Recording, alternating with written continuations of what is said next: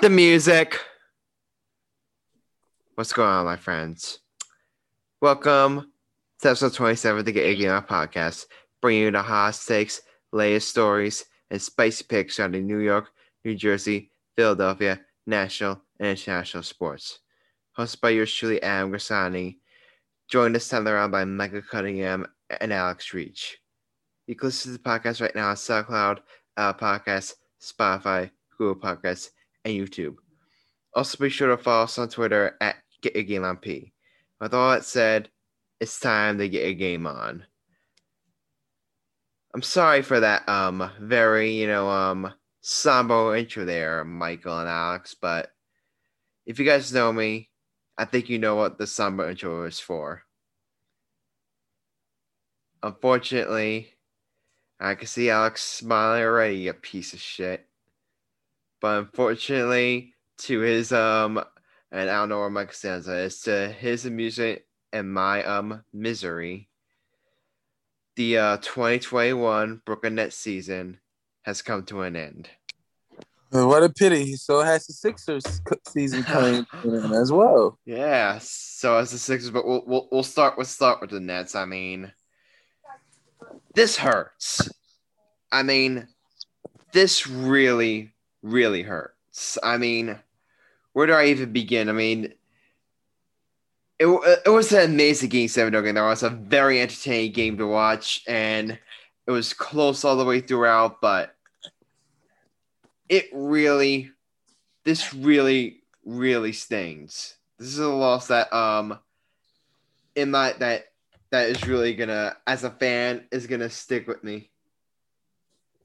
That is gonna stick. That that really, as a fan, is gonna stick with me for like a very long time because there were so many things that if just that could have gotten Nets way and that that could have won the game. I mean, Kevin Durant had just another unbelievable game. Remember we were talking about like like we needed uh, whether or not we were going to see another like game five performance of Kevin Durant.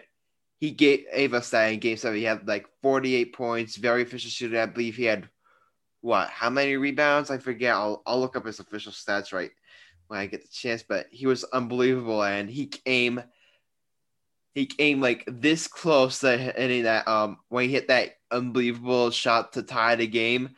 His foot was like just barely on the line and if it was just like literally like a centimeter like inch away from the line, like that's it, and that's win the game, and they're in the Eastern Conference Finals. And but as they say, it's a game of inches, and it just didn't, and it just did not go um and you know it just uh did not go the Nets way like in overtime you know um um and you could see like in overtime Kevin Durant like had nothing left. He had clearly like um I think that's once I think this is um one of those games where um you could clearly see like Kevin Durant literally gave ev- everything he had on in that game seven and unfortunately came up just short I got more to say but Michael, Alex, turn over to you. Honestly, for me, Kevin Durant has nothing. Net championship have, have nothing to be ashamed of. That was a great. That was the, one of the greatest basketball games I've ever seen played in my life. Kevin Durant, who's probably the best scorer in NBA history. I'm saying that. He's better scored than Michael Jordan. And Jordan is the greatest of all time. The Nets have nothing to be ashamed of. You guys waited a year for Kevin Durant to be healthy. You guys got him. This is where it took you to. We don't know where James Harden is going to lead. You know, I mean, for this offseason. I just want to sign him. If I were the Nets, get rid of Joe Harris. Joe Harris got to get off the team. Like, you know, I mean, Joe Harris disgraced me watching the Nets. Oh my god, Adam, I know. But uh, tip I had to to the Bucks. That was a hell of a game because here's the thing. Giannis finally got to the Eastern Conference Finals in the last two years. If he doesn't lose, if he doesn't win, he can't say he's the greatest player in this in this decade because I, they had high hope for high hopes for him. Honestly, I don't see the Bucks winning championship out of the East. They're not making it out of the East. I'm saying how the Hawks been playing. I mean, we'll yeah. we'll, we'll discuss that later on. But that's just a different story. But yeah. but the Nets played great, took their hat out. Steve Nash, but I, only reason why they didn't win, Adam, yeah. they don't, they don't got that they don't got that lockdown defender for the playoff team, and Nash I, is a I, seven. I I think there's many reasons why it went. And number one, I gotta get to uh, the elephant in the room, and that is Joe Harris. I mean, this guy, like throughout the regular season, and, and, and even like early on, I think what was it, game one or game two, and the Celtics series, he was lights out for the Nets. He was like, um, he literally established himself as one of the best uh, shooters in the league, and from game three on, he was nowhere in this series. He was absolutely terrible, and if there's one guy that you want to say this is the reason why the Nets lost this game, I think Joe Harris has to be like has to be that guy. I mean, you guys remember um, in overtime with 55 seconds left? Yeah. Joe Harris has a wide open three, a wide open three that, like, if that nine times out of ten he makes it, except for um he has this wide open three and he misses it. Is it? The Nets are what I believe what up by two, ooh, with like 50 seconds left. If Joe Harris makes that three, they have a five point lead and the game's basically over. But of course, Joe Harris, like being so ice cold, misses it, and Giannis goes on the, and then the Bucks go on to um win the game. And for the first just, four it's games, just, it, it's just a, it's just, and it's just depressing. I gotta get on Steve Nash for something. I gotta get on Steve Nash.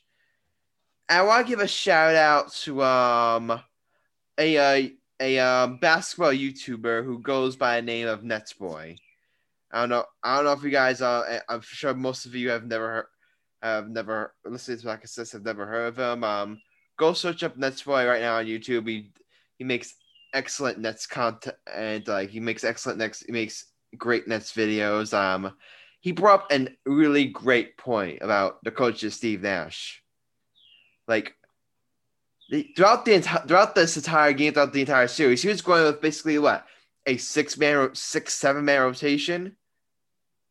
Like in Game Seven, like I, I, I mean, I, am not sure like exactly how well he spread out the minutes, but with Joe Harris struggling that badly, why is it Landry Shamet seeing more minutes? Why is it Tyler Johnson seeing more minutes?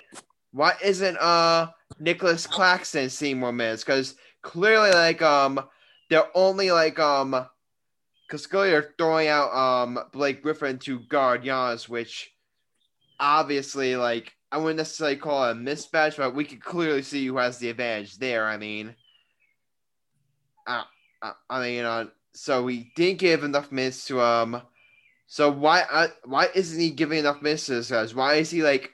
Why was he like? Uh, oh, let me let me bring up the box score for you guys so I can show you guys the minutes. This is just this is game seven. In game seven, um, the net starters, starters um played like um um also again like Kevin Durant had 50 minutes, Blake Griffin had 40 minutes, Joe had 47 minutes.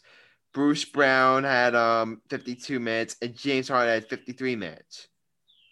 Why is Jeff Green only getting 13 minutes? Why is Nicholas Claxton not even getting a minute? Why is Landry Shamet not only getting seven minutes? And why is it Tyler, why is it Tyler Johnson, Mike James? Why it? Why did um Steve Nash like constantly throw his throw his other, especially the ones who were who were struggling with Joe Harris was struggling that badly you gotta give Landry Shamet some looks because because he is by far like one of the better shooters on the team. With Joe Harris struggling, Landry Shamet could easily could have been the guy to get hot in his place. And and another thing, to guard Giannis, that's defensive issues, as you mentioned, Michael. Where was DeAndre Jordan this series? Did DeAndre Jordan play one minute this series? I believe he didn't. I mean, that is just in my opinion, that's completely like unacceptable. Like, I, and I'm not the biggest DeAndre Jordan fan. I think like I think what he brings to this team is very is like I think what he brings to this team is very limited. But as a big, he's still like um that's the reason why he's still on the scene to be that big body, to be that big center, to be that um physical force that could go up against like Giannis and like be that rim protector, and he doesn't see a minute in this series. I don't know. I just I just think that was uh, just some um, very questionable coaching decisions by Steve Nash. I'm not necessarily blaming the loss directly on him, but I'd be lying if I if I said that um there um weren't like um some questionable um rotation decisions. There was a lot of decisions. Uh, I mean, but and honestly, like going forward for the Nets, I mean, when you look back on this season, like it's hard to call it a failure because we all because this thing we can nitpick like Steve Nash, we could get on Joe Harris for being a bum in this series, we could get on Kevin Durant's foot being on the line. At the end of the day, the you, you want to know the real reason the Nets lost the series? What's the real reason, brother? Because because half of the big three was out. That's the reason why it's lost the series. Kyrie Irving only played like um game one and like and was out in game two. So Kyrie Irving basically didn't play a series, and James Harden basically and James Harden played on and basically played on one leg this series. So that's ultimately the reason why um the the, the Nets lost. And I said like at the time like with all three of the big three are healthy, the Nets are literally unbeatable. There's not a single team, at least right now in the NBA, that could beat them. When two of the big three are healthy, when when two of the big three are, are healthy, they're very heavy title favorites. Like like there's like even with just two of the big three healthy and all their role players, like they're still like one of, if not the favorite, to win title with just one of the big three healthy, with just one of them out there fully healthy, I'm sorry, the Milwaukee Bucks are simply a better team. Like with Giannis and Chris and and beyond like obviously Kevin Durant is like the best player in the series, He's the best player in my opinion in the planet right now. But aside from that, aside from that, who did the Nets have behind him? They had James Harden on one leg. They had Joe Harris who couldn't make a shot to save his life. And I mean, you got Blake Griffin and Bruce Brown, some really nice guys that can play, but but then you compare to what the Bucks have beyond Giannis. You Giannis, you have Khris Middleton, you have PJ Tucker, you have Jrue Holiday. You got some guys that can really back up Giannis. So with one the with only one of the big three fully healthy, I'm sorry, the Bucks are simply just a better team than this, and and I think the Milwaukee Bucks proved it. Proved it. They um, and I think that was just proven. The Milwaukee Bucks like with just one of the big three healthy, the Milwaukee Bucks is just simply the better team. They were the better team. I mean, so, so going so going forward for the Nets, I mean, what's gonna happen? Uh, we know that Spencer Dinwiddie like just recently opt out, opted uh, out of his his contract, so he's gonna be free agent. He had a player option, he declined it, so he's gonna be a free agent. Don't know what the Nets are gonna do with him. I'll I'll, we'll probably uh, save that for another episode. But I don't know if you recently heard this. All three of the Nets' big three are currently available for contract extensions. If I'm Sean Marks, that's priority number one this offseason. Getting Kyrie Irving locked up long term, getting James Harden locked up long term, getting Kevin Durant locked up long term. Get all three of these guys extended. I think that needs to be like the Nets' um biggest biggest priority going to offseason. Along with um, we'll see what the Nets decide to do with Joe Harris. I mean, even I don't know about you guys, but I've heard a lot of people saying like that I should trade him. I'm not I'm not sure if I'm willing to go that far, but we'll but we'll we'll we'll, we'll see what the Nets do. I mean, I mean Sean spoke at a press conference and at, at the season ending press conference, and it doesn't sound like he's he's gonna be shopping Joe Harris, but I don't know. We'll see, but again, like they need like if he can get like make sure you get that extension with the big three done because I believe their contracts like they're under contract for next season, but then and after next season they could all opt out. So getting like them extended like has to be priority number one and see if you can I mean um see if you can bring back some of the uh, of their role players and keep the screws down. See if you can bring back Blake Griffin. See if you can bring back um at the I is Lynch Sharon a free agent? I think Jeff Green's a free agent, so bring back him. But make sure you bring back some of these guys. See if you can get like um a, a big man. See if you can get like a, a, a wing defender like um.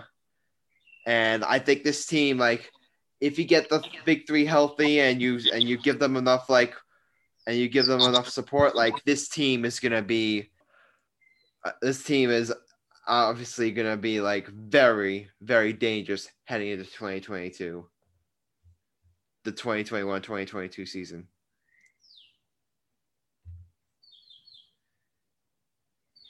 alex you have any thoughts? Uh yeah I, i'm interested to see if the nets make any any uh big huge trades during the off season and and I'm yeah, I think that um,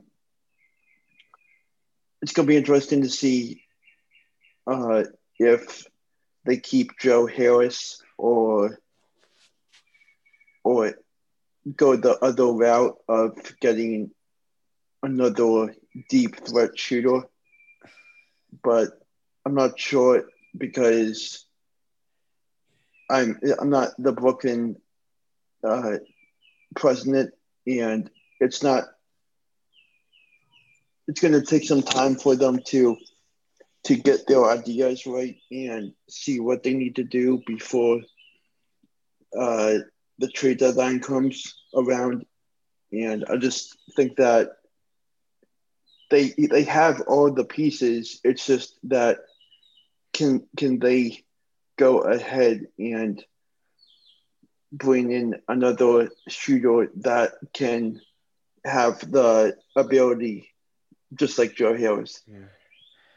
I mean the the thing that that's the two things like uh, obviously AD needs to get the big three extended. That's priority number one. But if there's two things they need aside from that, at, um, it would be um they need to get the big three uh, extended, fully healthy. Number one. But if there's anything they need besides that, it's a like they need like more help on the defensive like wing. They they they need like a defensive wing, and another thing they need is um they need um they need a big body. That's what they need. They really need like that that big body like at the center position. Um, and we'll see what maybe Nick maybe um maybe Nick Nicholas Claxton like takes a huge step forward and, and like fills in that void like for the net. It's like, or maybe they go out there and they find someone via trade or something. Um, I mean, we'll, we'll see what we'll see what happens for the Nets going forward. But that's all we're gonna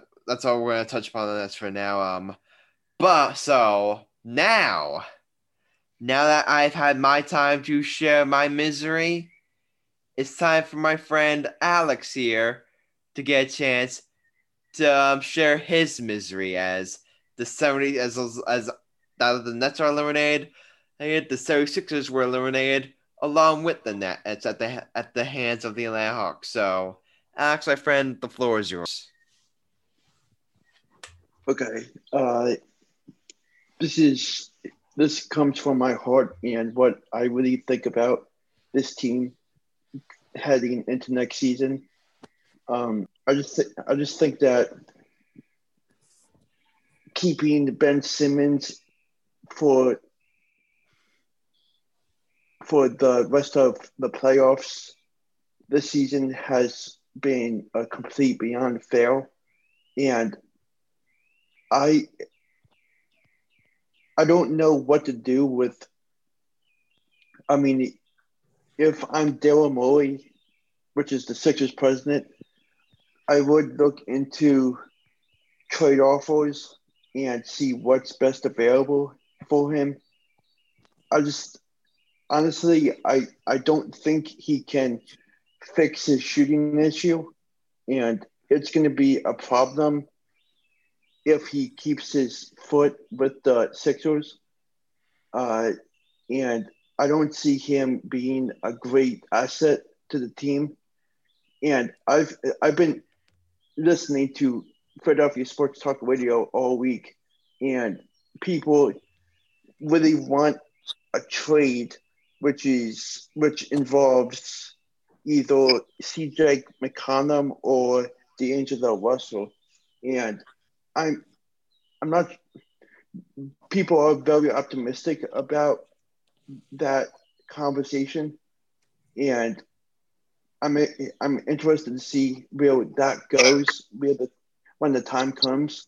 I just I just think that even if they beat the Hawks in that series, they they wouldn't have the ability to to have a NBA Finals experience this year because the lack of of production of the Sixers offense yeah. is is really out of control. And and another thing that I heard is Ben Simmons is immature and he's I, I yeah I, I think I think Stephen A mentioned that first take right?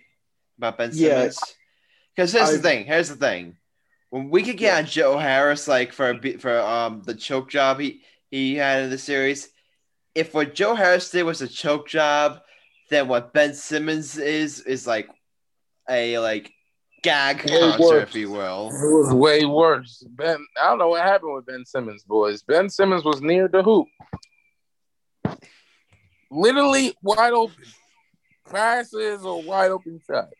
You're two feet away from the hoop. What the heck was Ben Simmons thinking? What the bloody heck was Ben Simmons doing? All right, come on. I ten times, it, t- ten times out of ten, people are putting that in the hoop. Honestly, I think he, I think he's just afraid to do whatever he would want to do with the ball. I don't give a damn. You are six foot ten. You are the if God gives you a wide open layup, you take it. You take it. It's common sense. You take it. It's called basketball one on one. I know the Sixers fans are stupid when it comes to it because, including Ben Simmons, who's the player, honestly, for me, Ben Simmons needs to go back to Australia and learn how to play basketball again. Because, for example, a certain guy in this podcast by the name of Adam Grassani doesn't doesn't know what the word pass means, but but at least he knows when to shoot. Same, you big Boy Scout, you Philadelphia Sixers Boy Scout over there.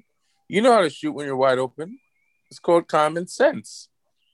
Point is, Ben Simmons, you're making millions and millions of dollars to put a bat to put the ball in the hoop. Motherfucker, just do it. Christ. Alex, you have something to say? Yeah. So, the Sixers president Daryl Morey addressed the media earlier today, and there's this tweet that I would like to uh, to talk about. Um, it says Dale Morey, when asked directly whether Ben Simmons will be a six season, his answer was any move that will help our team win and improve our odds to win the championship, we will look at and do what it makes sense. He prefaced it saying that it wasn't suspe- specific to Ben Simmons. Yeah, I definitely think like um I don't know. I mean, we'll, we'll get to the offseason talk like in another episode, but long story short, guys, I don't. I I would be like um, I would not be surprised at all if Ben Simmons is not a 76er by um next season.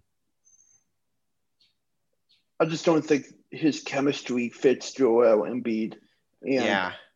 And it's it's really disappointing to see, but at the same time, I just think that it's it's right for them to move on and get a high deep threat shooter in this year's draft and and have that maturity in what Tyrese Maxey has because he's been more legit than Ben Simmons when it comes to shooting.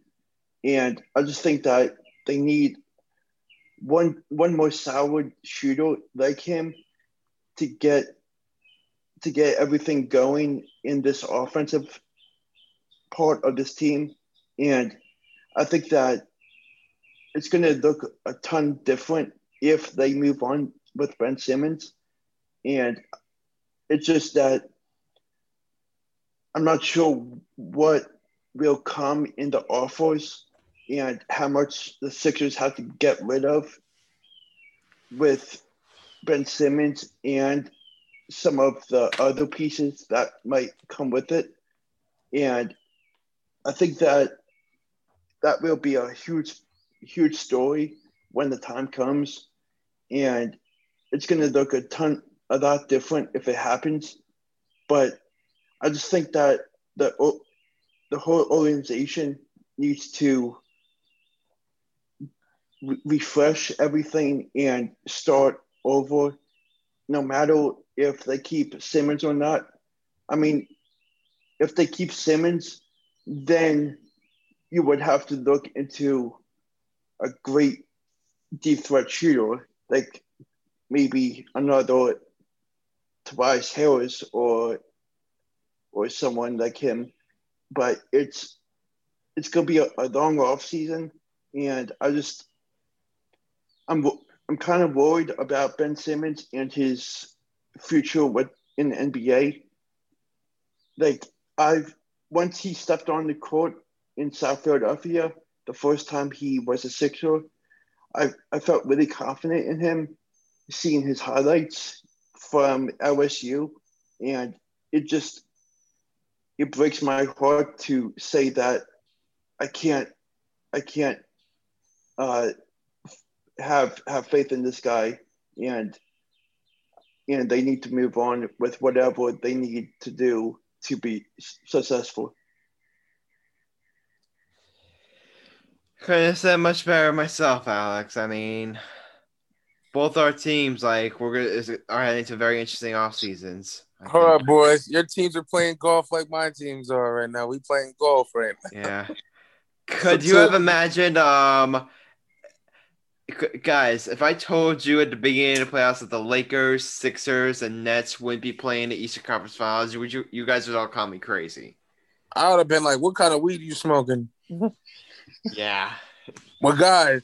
All right, so so guess what? It's time for uh, what pun am I going to use this time? You make, make you, you gotta make up for it, Adam. All right, all right, all right. I got I got I gotta think of something. I gotta think of something. It's time for the segment of the episode that that is like a vacuum in that it cleans up all the shit. That's called Mike's Hot Take. Michael Cunningham, take it away. Thank you, brother Adam. You know what, boys? I was thinking about, you know, what kind of what kind of hot take would I have? I'm gonna talk. I'm gonna I'm gonna change it up today. This is about basketball. I'm gonna talk about the greatest playoff role player performer I ever see play in my life. You know who I'm. You know who I'm gonna say? Like not an all star, not a superstar, not a great player, a great role player. I'm gonna say if y'all like to your viewers out there, who remembers a guy named by the name of Robert Horry? Let's see, guys. Every team he played for, he won a championship for. He won a championship. He played for the Lakers, not Rockets first, Lakers, and then he played for the Spurs. I want to see how many championships he he won. Seven championships. I got it.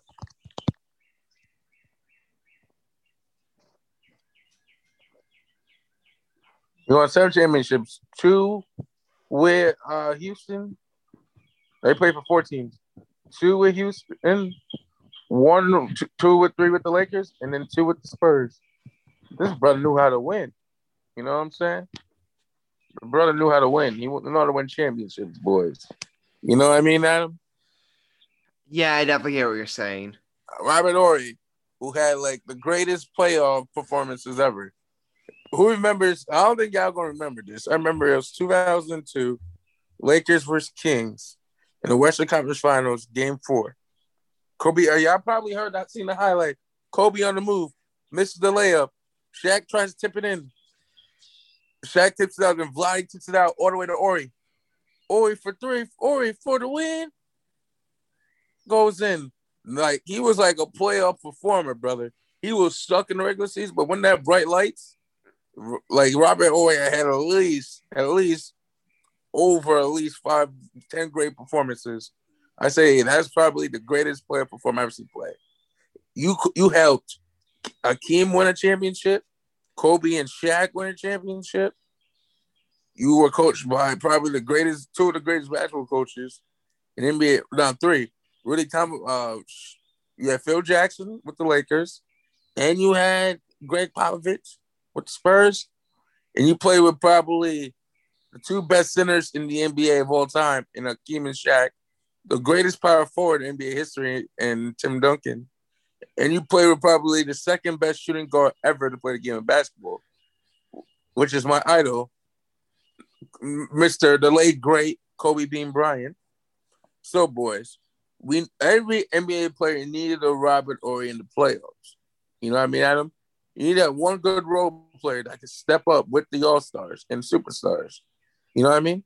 Yeah. Because in the playoffs, your all your superstars can't win every game for you. Yet you have it's a 12 man, it's a 12 basketball, it's a 12 man sport. Usually 10 to 8 to 10 player sport. It's from the coaching staff to the players. You gotta know your versatile, you gotta know your you gotta know your thing.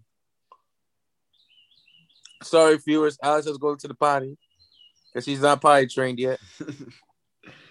so Michael, uh, th- let's be respectful here. Let's be respectful. Sorry, Adam had to leave too. He uh, his his his his woman called him to the viewers. Sorry, viewers. Adam is in a serious relationship. Sorry, sorry to all the uh, girls out there on the show. Adam's a very very taken serious man. Oh, Mike, I did not have to go to the bathroom. I just had to grab a drink. Sorry, yeah, I just had to grab a drink. Give him a break, Michael. hey, I know you two aren't potty trained, but that's a different part of my hot take. But the point is, you need to have a great role player to be in the NBA for an NBA team. For example, Jordan had Paxson, LeBron had had Ray Allen, Kobe had Horry and Ron Artest. Duncan had like like you gotta have a great role player. The Lakers had Michael Cooper. You just gotta have a good role player, gonna energize a player to help you start a run. And by at the end of this, this was Mike's hot. And I'm saying Robert Horry is probably the greatest playoff role player, in my opinion, of all time. Y'all, looking up, look at his highlights. To order to get your game on viewers and podcast followers, Look up, watch Robert Horry's player performances top 10. You'll see what I'm talking about. And this is my hot take. Thank you. All right, thank you for that awesome hot take there. Um, Alex, you want to go ahead? Any questions? Anything approve or disapprove? Go ahead. I approve. I'll approve it too. So, congratulations, Michael. You are, I think that's your what's the 24th approval now. Congratulations. So I'm on the high street, baby. But now we gotta talk some baseball, and uh, before uh, I'll get to the Yankees in a second because I got a lot of thoughts on them. But I have to say, this sticky stuff, this this thing where we're always checking pitchers mid game and like what they did with Max Scherzer, what they did with Jacob DeGrom, I think it's a joke. I think that is just like, I mean, like for a sport that is always like, um, for a sport that is like trying to promote like pace of play. That's that's one of the big issues like with baseball trying to grasp a new um this a new generation is they trying to fix the pace of play, like speed up the game, like the game's too slow. How is this? How is this like um, you like everyone plays that how, how slow baseball is already. You think this this is just like the icing on the cake to have like um have umpires go up there and search basically um strip search Jacob DeGrom.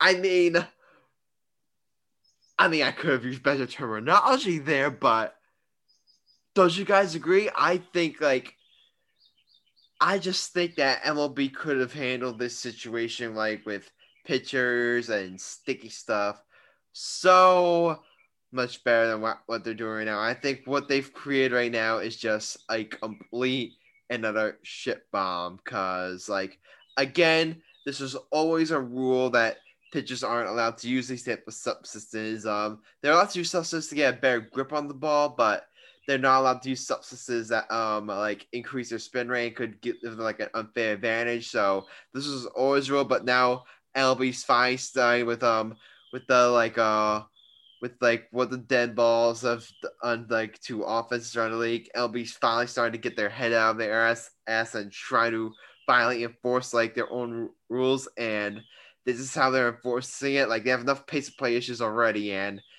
and like now I was just gonna do like to the product of the sport. I mean, I said before, I said, and I said this before. This could have easily been handled if both like MLB and the Players Association could just come together. Let's find a substance that we can agree that pitchers can use. That that can use um. Let's let's find a legal substance that all pitchers can use that help them get a better grip on the ball, but also doesn't give them an unfair advantage. Let's just let's let pitchers just let's just let let's let pitchers just do that and bam, problem solved. But no, they have to make a complete circus out of it. I mean, Michael Alex, I see you have your hand raised there. Go ahead. Uh, so I saw tonight was a very eventful night in Major League Baseball with this situation uh, first off, in the Phillies Nationals game, Joe Girardi, uh, I, I don't think he got ejected. Um, did he I get forget. ejected? I, I, I feel like he did, but he he kept yelling at Max Scherzer because he thought that there was something suspicious with him touching his hat. And I'm not sure if he he didn't have anything that that they were looking for, but it was a very tough situation, and I don't think either side uh, made made it very smooth, and and it was just a bad look in that game, and I just think that it's a, it's uh, just a bad situation overall, and yeah, things things like that can't can't happen often. And another thing that is on my mind is it was in the Oakland game, Oakland against I think it's against the Texas Rangers. And the Oakland pitcher had to literally uh, take his belt off and pull down his pants halfway. Exactly. Which is, which I mean, unbelievably annoying.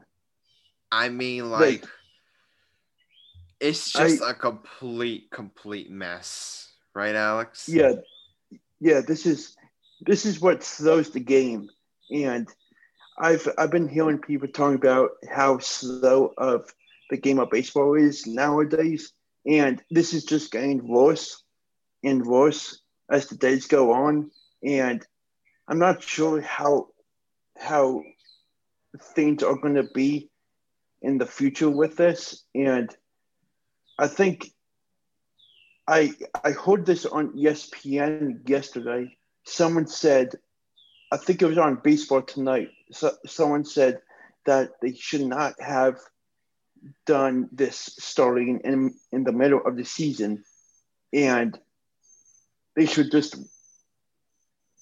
uh, waited the whole thing out the rest of the season and start start with this in the uh, start of 2022 season, and it's just a complete nonsense mess with this and and I'm not even it, it's hard to put in words of what MLB is going to go forward and doing with this. And it's terrible to see what what is happening, but it's the reality of today. And I mean, I just I'm just speechless of to say what's next.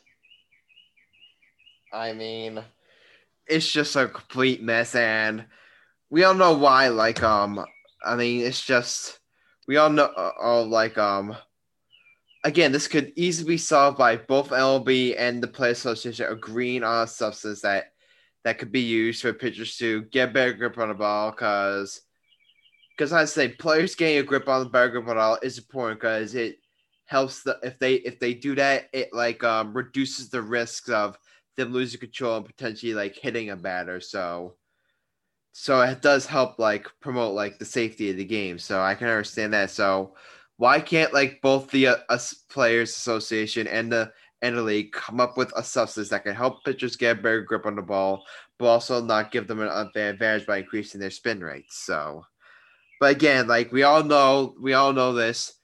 The MLB and the owners and the players relationship is at an all-time low, and all this stuff is just it's basically negotiating tactics for the upcoming CBA, which, which, which this is we're not gonna be talking about this for like a bunch of episodes right now, but uh, like this is something we're talking about like way on in the future. But all I have to say is, be pre- for for the upcoming MLB CBA negotiations, guys.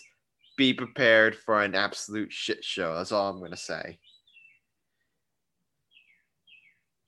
I mean, Michael, you have anything anything the thoughts on what we're saying, or you just agree with us? One hundred percent agree with Jack Cats. All right, all right. So we'll talk some. We'll um we'll talk a little bit of Yankees. Um, for, for a minute. Um, Yankees actually uh they're playing good. I mean they're they're playing Barely. like. I mean they're playing um de- they're playing a decent. I believe they what they've won like what five out of the last six. I'm sorry, five out of the last seven because unfortunately they couldn't. Unfortunately, they lost today to um the uh was it Kansas City Royals. So I'm pretty sure like our good friend Chris is enjoying that. But here's the one thing. Here's the one takeaway I have about the Yankees. Here's the one takeaway. Actually, actually, there's two. There's two, and it, and it has something like to do with uh, today's game. Gary Sanchez has been unbelievable.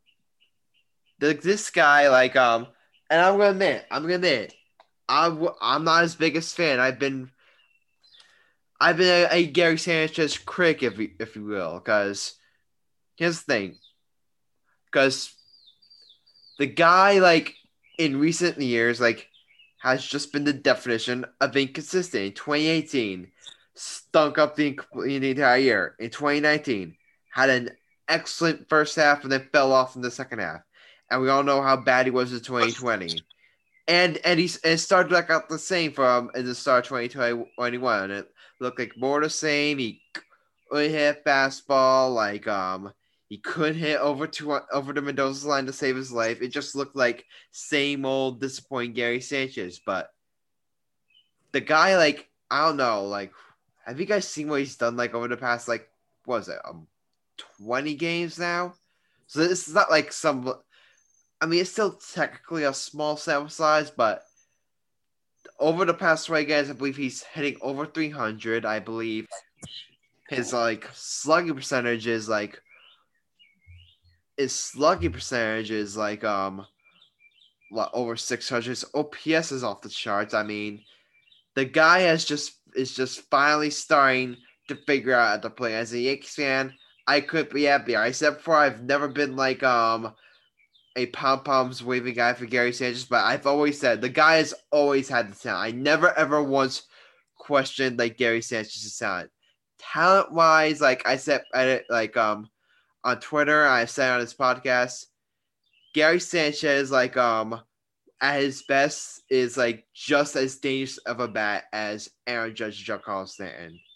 He's that level of a dangerous threat at the Yankees in the Yankees lineup when he's on. But unfortunately, but unfortunately, just like the recent and recently, the consistency hasn't been there. But now he's finally starting to get his swing back. Now he's finally starting to um get his like rhythm back, and I just it could I could be happier to see. I mean, I've got more stuff to say, but Michael, like, you wanted to add something? You nailed it right on the head for me, man. But but the Yankees are playing good baseball right now. Um, Stanton has been playing great, but Sanchez, he, he's killing me. He's killing it. Yeah. Uh, our pitching, our we, our ace Gerrit Cole is playing good. We have Adam, in my opinion, we have the best team on paper. I don't know how they're, they're, they're one of the best teams in baseball on paper, yeah. But I don't know how we can't put it on the field. Yeah, the, I mean, um, they the Yankees have been playing better baseball as as of late. Hold on, let me let me check. Um, they've won of. They uh they took two out of three from Oakland.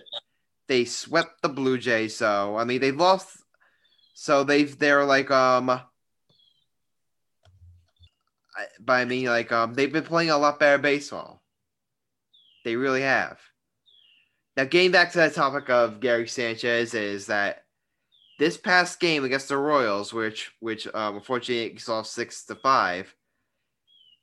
I've we're all looking forward to seeing Yankee lineup because with Gerrit Cole on the mound, like and with how Gary Sanchez has been hitting, you figure that Gary Sanchez might be in the lineup. But here's the thing: Gary Sanchez wasn't in the lineup.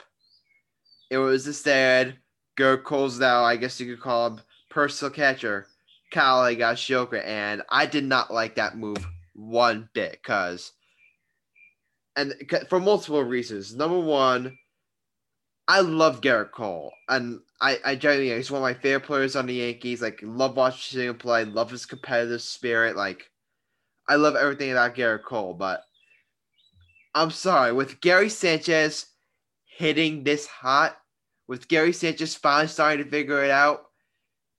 I'm sorry, Aaron Boone, you've you've got to tell Gerrit Cole the man up and finally like ditch this personal catch nonsense with Kyle Higashioka and have him be, and have uh have like Gary Sanchez catch him. Like enough is enough with like um like Cole on this personal catcher BS with Kyle Higashioka. Now Higashioka did hit a home run today, so so like um so ultimately turned out to be the right move. So I'll give so I'll give Booney and and them a, a pass for this one. But going forward, forward, if Gary Sanchez continues to hit it, if Gary Sanchez continues to hit at this level, I'm sorry, like he has to be the everyday catcher going forward. That's even when Cole pitches. I mean, Gerrit Cole's gonna have to sooner rather than later. Gerrit Cole's gonna have to learn to pitch to Gary Sanchez. I, I don't know what. Uh, it's not a matter of if; it's a matter of when. If Gary Sanchez continues, to, if Gary Sanchez continues to hit this up, to uh, heat if Gary Sanchez continues to hit like this, it's just that simple. It is just that simple. And coming to this game, like um, a reason why I think it was a very poor or a decision coming in was you, you you're going to rest Gary Sanchez today then so so that means Gary Sanchez is gonna be playing the next day. Then like um on two, thir- Thursday is the day game, which which um get you assume like day game after a night game, like the Yankees normally rest like Gary Sanchez that day. So out of two of these three games, you're not gonna start like one of your hottest batters, and that, in my opinion, like is like it's just like um very bad managing managing like Boone. Unless like unless Gary Sanchez DHs on Thursday, but then guess what? You're saying Giancarlo Stanton, so I mean, I don't know. I just think like I just think like Gary Sanchez. Kyle Higashioka did hit a home run, so it all worked out in the end. So I'm just gonna, so I'm just gonna let this one go. But eventually, like um, Boone's got to tell Cole, "Hey, you're gonna eventually have to pitch to Gary Sanchez. Enough of this pro Ursula catcher BS. Michael, Alex. This reminds me of the Randy Johnson and Jorge Posada thing back in the day. Because Randy Johnson didn't like pitching to Jorge Posada. When they had John Flaherty, they were doing the same crap with the Yankees. If you're the ace of, I'm gonna say you want to have your own personal catcher, but say like that catcher gets hurt, you have to pitch to your to your go-to catcher. So I don't know who you said it was the problem, Madam Cole. Who who needs a personal catcher? Uh, Gerrit Cole. Gerrit Cole like um had his Kyle Higashioka was Gerrit Cole's personal has been Gerrit Cole's personal catcher. I don't know why. You know, first of all, Gary Sanders is a better catcher, but if it makes the team win, it makes the team win. Think about it. Yeah. I mean, Alex, you have any thoughts? Uh, I think that I don't know. It's it's kind of hard to say as a Philadelphia sports fan. It just I feel like the Yankees have been like inconsistent with the their at bats and they've been they've been hitting less than they want to. And I just think that I mean, I don't know. It's it's just hard to point words of what the team really is. Yeah, I mean, they've been playing well as of lately. They had they they really have. I mean, I mean, this was a rough loss to the Royals. I mean, don't get me wrong, but aside from that, they've been playing well. So we'll see if they can keep this up. We'll see like if uh, if they if they can keep this up going forward. So, I mean, that's really all I have to say about the Yankees for now. Um, before we get to before we get to our bets, I do want to bring up this story. Did you guys hear about um the um Carl Nassib story? Yeah, man. Becoming, the, becoming the becoming the first like active NFL player to come out at, to come out as gay. Yeah, you we support on a Get Your Game On podcast. Adam, sorry to cut you off. We definitely, I mean, we um, don't we don't no, hate if you're black. That, we don't hate if you're white. We don't we don't care if you're gay, lesbian, or straight. We support every athlete. Exactly. We, exactly. There's no we don't do racist here. And if exactly. you guys are racist, pop uh, if, viewers are racist, we don't we don't we don't want your business. Uh, it, we don't support. Just, yeah, just so you guys know, if if any of you listen to this podcast like are racist, like um transphobic, homophobic, whatever the case may be, this podcast isn't for you. That's all we're gonna say. one of my closest friends in my inner circle is gay, and I love him to death. Patrick yeah. Joseph. Of, one of my, yeah, yeah, yeah. That's our brother, uh, Patrick. If you're listening to this, like, we support you. Um, one of my best friends from elementary school, like, identifies as gay as well. Um, but but, but, but to get back to Carl Nassib, like, I'm surprised it took this long for um an active NFL player to come out. I'm i thought they would come out sooner. I thought they would come out sooner yeah, I, I, when I heard that it was the first, I'm like, I could have sworn that um that like someone else like came out earlier. Like I could have sworn. So the fact that it's been the first like player to come out as gay, like I found that a little surprising that it's taken us all. But nevertheless, the day is here, and like, and Carl Nassib, if you're listening to this podcast, we salute you, we support you, and I don't know if you guys saw this on uh, like Fan X, but Carl Nassib's jersey has been like the highest selling NFL jersey, and I was thinking, you know what? I couldn't be happier. I mean, I mean, Alex, you got anything to say? Uh, yeah, I I support anyone in Carl's position, and and it's awesome to to hear this kind of news. And I just want everyone to be be free with their say and can't and and also don't don't hesitate to say anything that you think will be embarrassing because at the end of the day it's about your greater health and and your wellness of of doing things. And it's just a big topic for everyone to understand and i'm just glad that that this is happening Yeah. more often and i just feel like it's it's definitely a great story to Yeah. for the start of this Yeah, it's def- definitely a very like great story. Um, so shout shout out to Carl Nassib, salute to Carl Nassib, and you know, that's all we can really say. We sup- we um support gay rights, and you know what? As as as we as you like to say, love is love. That's all. We, that's all we really gotta say. So, moving on to our bets of the episode. And to recap last week, uh, uh, last episode, episode 26, guess what?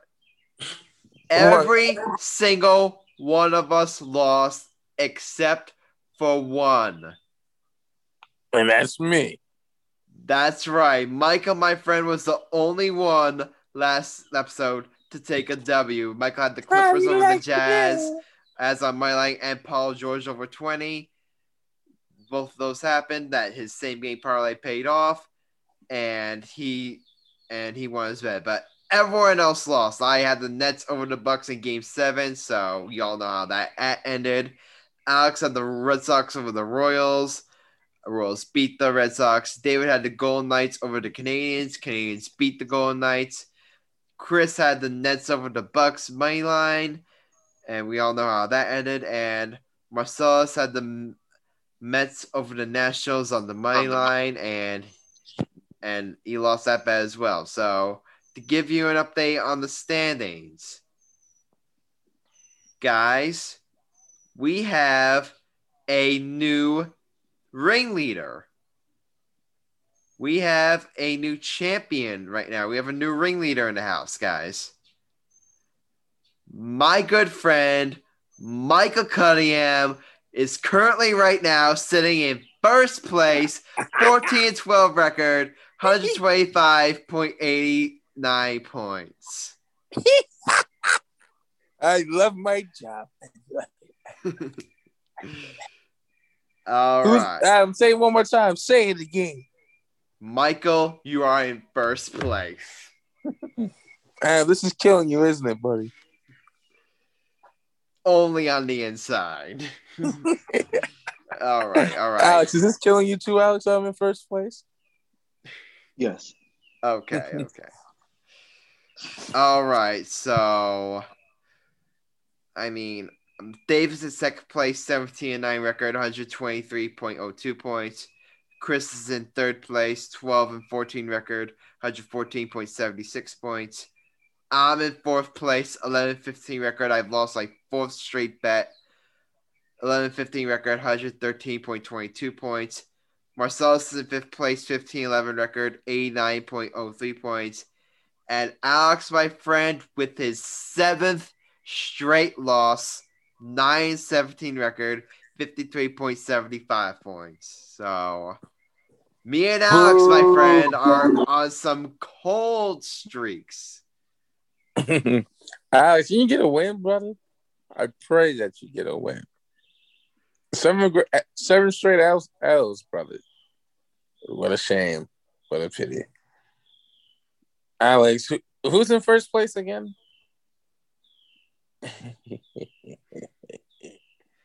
All right, so time to make our bets. Um, we do have uh David's bet right here. Um, D- David is picking the Lightning over the Islanders in Game Seven, and then Game Six. So that's that's David's bet. So uh, I, I'm gonna go. Do we have a Marcellus's bet? I want to pick for him. All right, so Michael, you're gonna pick once again pick for him again, and I'm gonna pick for Chris. So I'm gonna go first. And you know what, David, if you're listening to this podcast, this episode, I'm gonna challenge David on head to head. I'm going to go with the Islanders over the Lightning in Game Six of the of um the uh, Stanley Cup semifinals. I think like the Islanders with their backs against the wall in might in what might be like the final game at Nassau Coliseum, um, their their last home game at their last home game. I think they're gonna come out fighting. I think um I think they're gonna, um, even though they like had this bad loss, and we don't know what's gonna happen with Mathew Barzal. Is he gonna play? Is he? Is he not? But as right now, I, I believe he's gonna play. He's is he gonna? I, I believe like like um he is gonna play. The league's not gonna suspend him. I, I mean I, I, that's at least my take um on the whole situation. But I've got the Islanders over the Lightning on the money line in Game Six. All right. Alex, my friend, you're up. Okay. In the words of Charles Barkley, I guarantee this will be a dub. Preach on, brother. What is it? Okay. Uh, since I'm on a seven game losing streak and I I got my ways of turning this around. I am going to go with Milwaukee Brewers money line. Milwaukee Brewers money line. You know what? I don't hate it. That's a smart bet. Good job, Mijo. All right, for Chris's bet, I'm gonna go for him, and you know what? I am, I am gonna take um the Bucks on the spread. Bucks are minus seven and a half right now, so I'm gonna take that and Buck, yeah, Bucks on the spread in game one. All right, Michael, you're gonna do Marcellus's right now. Yeah, go ahead. Bucks over Hawks. Giannis giving a double double. All right. I don't think we could do double double though, so it has to be like um. You're allowed to do a double. I I I I I'm not I'm not sure if that's available on same me par or like. It's the same game parlay. Trust me. All right. If if it isn't, I'll just put down like yeah, scoring twenty five or more. All right. All right. If it isn't, all right. And for yours truly, all right. Last up, Michael. Bring the heat. As you can see, my friend, I have. You know, Adam, I was thinking about thinking about my my my idol, the late great Kobe, and there was an article that said Devin Booker is turning into a new Kobe Bryant. You, let me, you know what? I believe it. I am going to Suns for Game Three.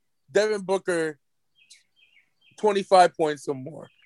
Now, can you dig that sucker.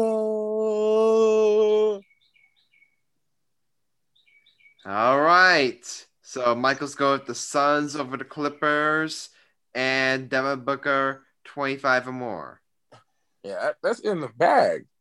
The brother's been averaging 40 points, 30, 25, 30 points a game. No question. All right.